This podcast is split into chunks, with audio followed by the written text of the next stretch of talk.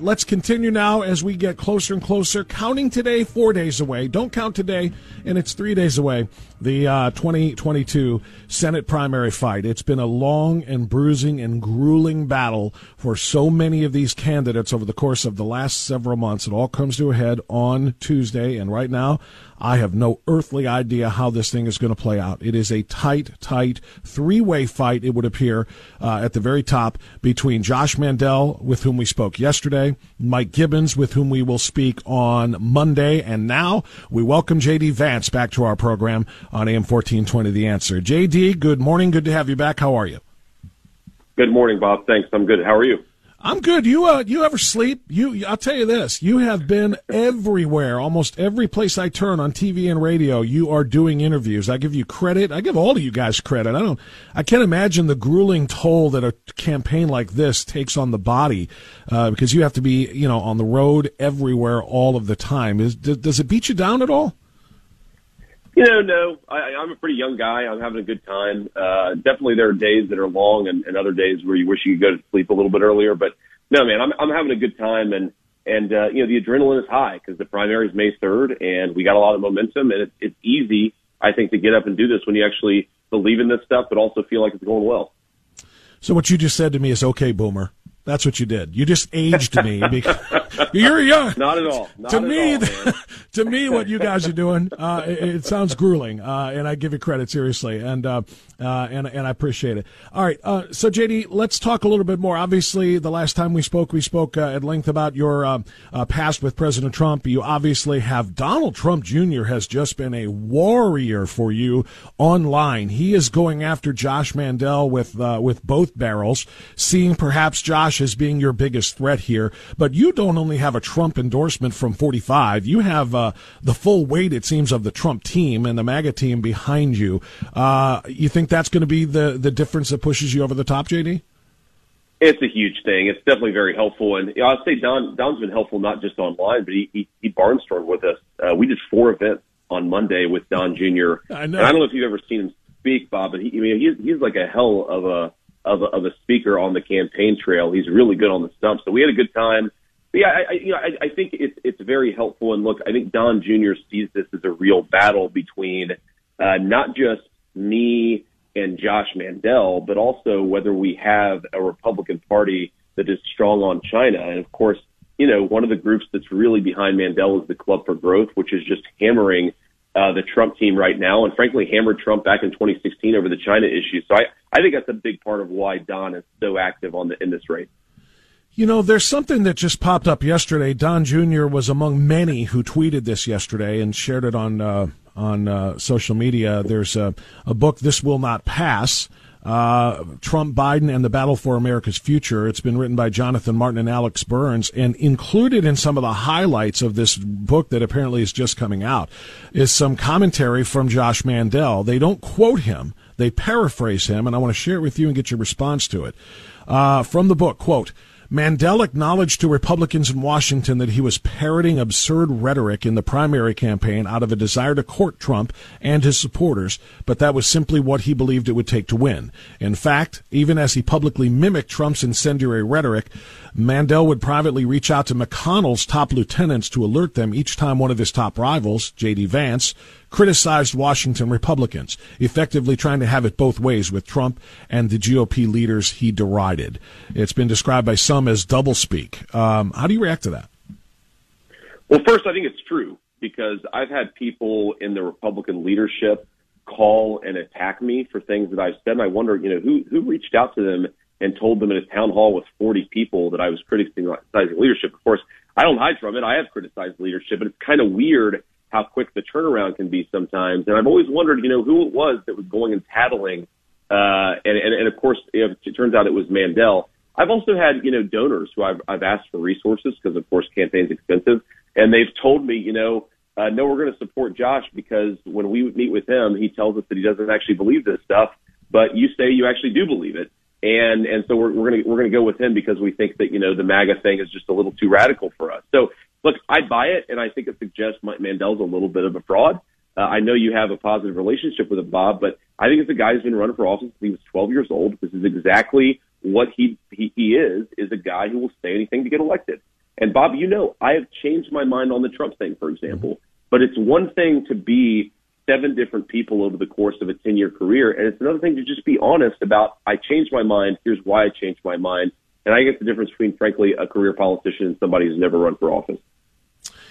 Uh, to be clear, by the way, JD Vance, um, I have a relationship with Josh Mandel only insofar as that he has been running for office many, many times, and I've had many, many interviews with him. Uh, I have had a previous relationship also with Mike Gibbons because he ran for, for Senate in 2018 as well in a primary. Uh, you're new. That's the only reason I have a quote unquote relationship and, with and him. To be, and, and to be clear, Bob, I'm not accusing you guys of being buddies or anything like that. I'm just saying I, I know you know he's he's been a conservative in the state that, that's that's what I mean. I'm not trying to say okay. that you guys are. Yeah, I, I, just want to be clear that I, I am truly. That's why I've not endorsed in this race. I am truly just trying to call balls and strikes and call out crap when I see crap. Um, and ask Josh if he would consider us to be pals. Uh, when I wrote him for the last two months over the Gibbons thing and the campaign that he ran, which I found to be extremely disingenuous and exploitative of Gold Star moms and other veterans by claiming that Mike Gibbons attacked military service as saying it, that it wasn't work. I, I I think it was a trash campaign. I told Josh it was going to cost him conservative votes uh, and cost him a lot of support, and I meant it. Uh, so I, I, call it the way I see it every step of the way. Uh, so I just want to be clear on that. Of course. And, and, yep. I want and I want to be super clear on that with you too, JD, because you and I obviously had a really really tough interview over uh, about a week ago. Uh, it made the plain dealer as uh, they talked about how relentless I was on you. I didn't think I was. I just thought I was really asking fair and legitimate questions that need to be answered from the guy who just got Donald Trump's endorsement. And in that vein, I, I need to ask you about the video that has kind of gone viral as well, well from Ohio. Well, can, I, can I address that? Can I address that real quick, Bob? Please, and, yeah, and, then, and ask your question. Look, I, I think one, you know, I've, always had a respectful conversation. Uh, I've never thought you've been unfair. I will say sometimes people on my staff will say, you know, Bob asks the tough questions. Why do you keep wanting to go on? And I think it's because I respect you, and more importantly, I, I respect your listeners. So I appreciate that you don't let me off easy. That you actually ask me tough questions. And by the way, Bob, uh, the Democrats are going to come for us in a big way in November. So I, I think it's important to actually test people. So uh, no hard feelings there. I didn't see the Cleveland Plain Dealer uh, story, but I, I think it's important to have a real conversation. Yeah, and, and I do too. And and I really truly believe what you just said is true as well. Everything that we talk about here, uh, you know, you're going to hear uh, ten times worse than that uh, from the Democrats if you win this nomination. And you're going to be have to yep. be ready for, for Tim Ryan, and you're going to have to be ready for a very critical press, much more so than I'm doing with asking these questions. By the way, before I ask you about the, the video, Tim Ryan tweeted uh, yesterday, maybe you saw it, I'm sure you saw it.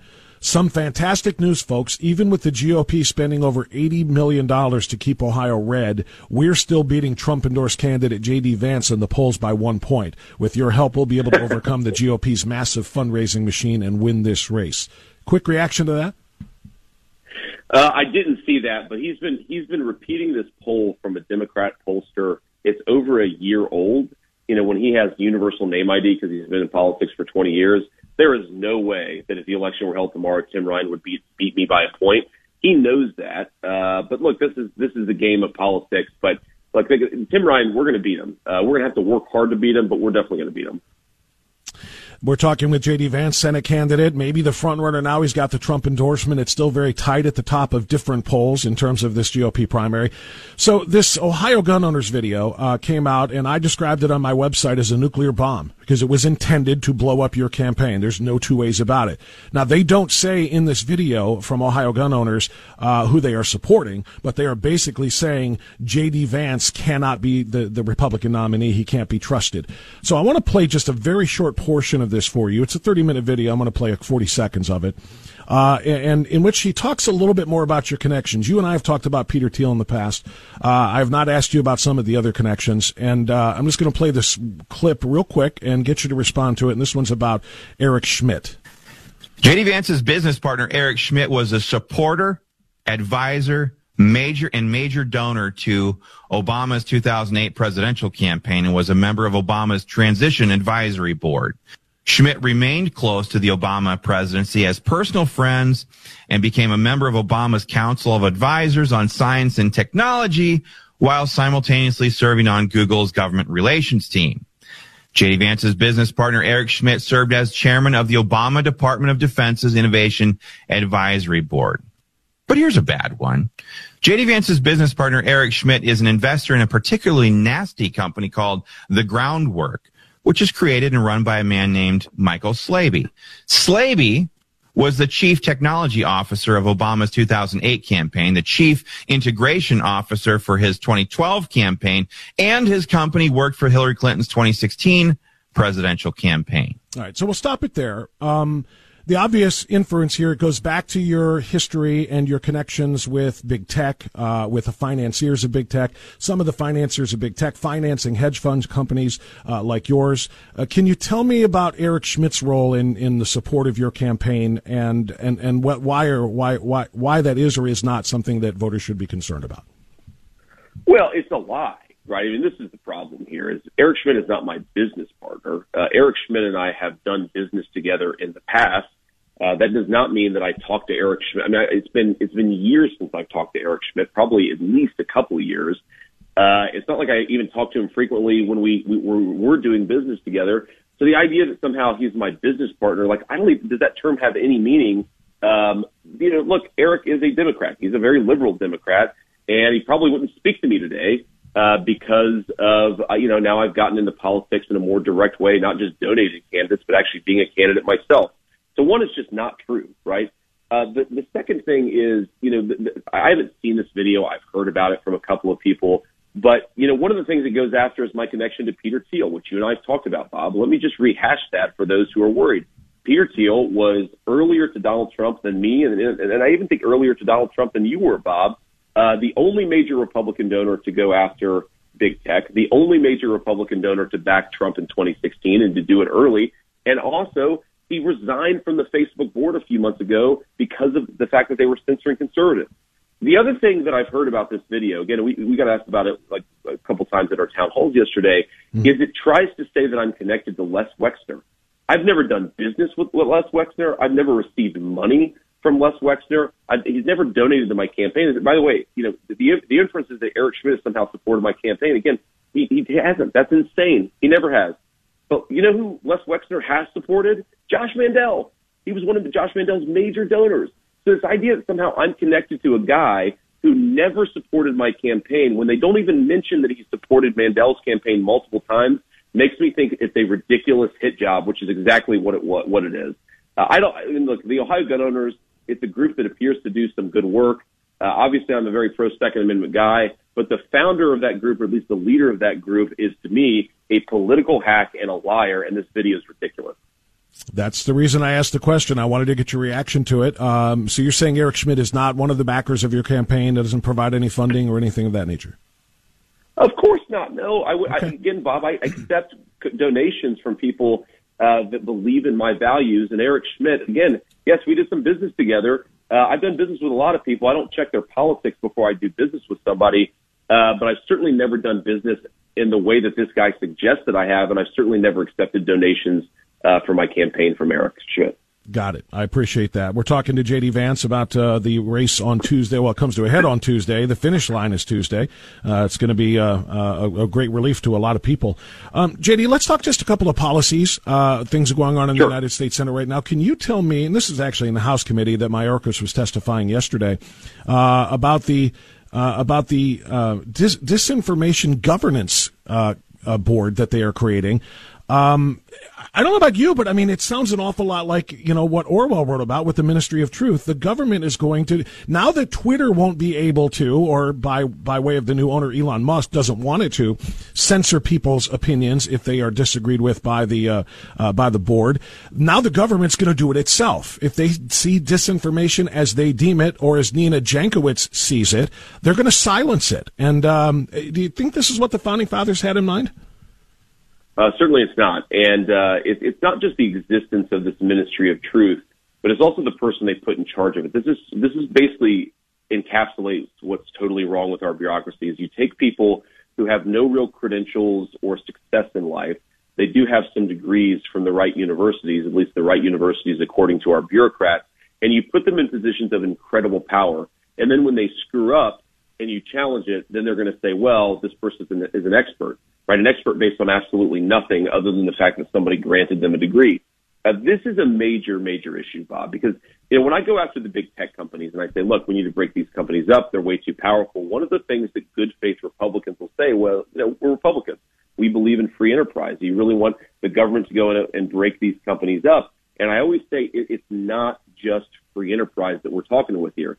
You have bureaucrats who are pressuring these companies to censor disinformation, by which they just mean conservative viewpoints. And, and you realize, and this sort of lays out the stakes here of what's happening, where you have whether it's Jen Psaki or the Ministry of Truth bureaucrat telling these companies who to censor and what to do. It's basically government censorship accomplished through the back door. They could never do it through the front door because of the First Amendment, but somehow we let them do it, and, and this this has to stop. More than election integrity, more than the, the southern border, more than anything else, if you do not get control over the censorship regime in this country, we are going to lose the nation. You, you know, you, you can't win an election. You can't enforce our borders if you can't even get your arguments out there. And this is why these technology folks are so dangerous, and the bureaucrats are just making them even more dangerous. I could not agree more with that. Um, that's the reason I've been the National Communications Director for Citizens for Free Speech for the last two years. If our speech is censored, all is lost. Literally, we cannot fight back uh, against uh, you know the oppressive ideas of the federal government or of any authoritarian agency unless we have the ability to coordinate, communicate, and tell the truth to one another. And if they try to silence that at every turn, all is lost. Uh, and you're right. I think that trumps every other major issue that we have. Go ahead. And and Bob, think about think about the last year and a half. We were told inflation was transitory. Okay, inflation is transitory. Almost the definition of disinformation.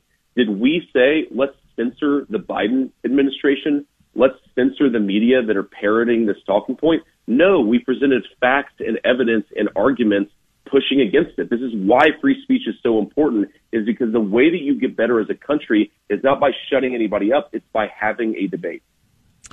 JD Vance, give you last uh, 30 seconds here. I gave yesterday's last 30 to General Flynn with Josh because he was on with him. Uh, but I'm going to give you 30 seconds of your own here to make that last appeal. Why JD Vance over Josh Mandel, Mike Gibbons, and the rest of the crew uh, on Tuesday? You know, Bob, I, the, the best argument that I can give for myself, obviously, I've been endorsed by President Trump, but I've been endorsed by Trump because I believe the things that I say and I'm not just reading from a script. If you watch the debates, if you listen to some of the other candidates, it sometimes feels like they're reading lines from a script. I don't do that. I answer your questions, whether they're tough, tough questions or softballs. I'm going to keep on doing that because I want to be a conservative fighter in Washington, D.C. And you're not going to fight for our values if the only way you can advance conservatism is by using talking points and slogans. So I'm not going to do that. I haven't done that. I'm going to continue to fight for these issues. Uh, but I'd love to have people support on May 3rd because we do need to win this race, and I think I'm the best guy to do it. JD Vance, thank you very much for coming back on. I too appreciate and salute your willingness to answer the tough questions. A lot of people would avoid tough interviewers. You don't, and uh, and that's certainly a, a, check in the right column for me. I appreciate that. Thank you, JD. Thanks, Bob. Take care. All right, there's JD Vance joining us again on AM 1420 The Answer. Same thing about Josh, by the way. I told Josh that too. I was very critical of him. I, I told him that uh, his campaign against Gibbons, saying that Gibbons slandered somehow military service by saying Josh had no experience in the private sector. I told him I thought that was trash. It was a trash, desperate, uh, and disgusting campaign. And he kept coming back on. And I told him I appreciate that too. I'm going to be harsh I'm always going to be fair. And if you are willing to answer my harsh but fair questions, uh, I'll keep putting you back on the uh, on the radio every time. Jane Timken would have been uh, welcome back on. I asked her very harsh questions. Mike DeWine, I asked very harsh but fair questions. They they won't come back on. That's because they're cowards. Uh, I will give Josh and JD both credit for doing uh, exactly that.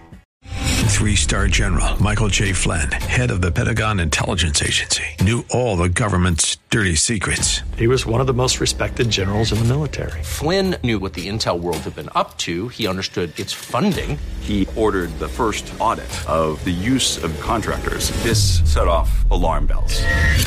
The explosive new documentary, Flynn, Deliver the Truth, Whatever the Cost, uncovers the facts behind this scandal. Flynn told the truth. He was the most dangerous person for Donald Trump to hire. I find out the worst enemy that I'm going to face in my life is right here in America. They took my assessment and they wanted me to change it. And I was like, I'm not changing it. They had to get rid of Flynn.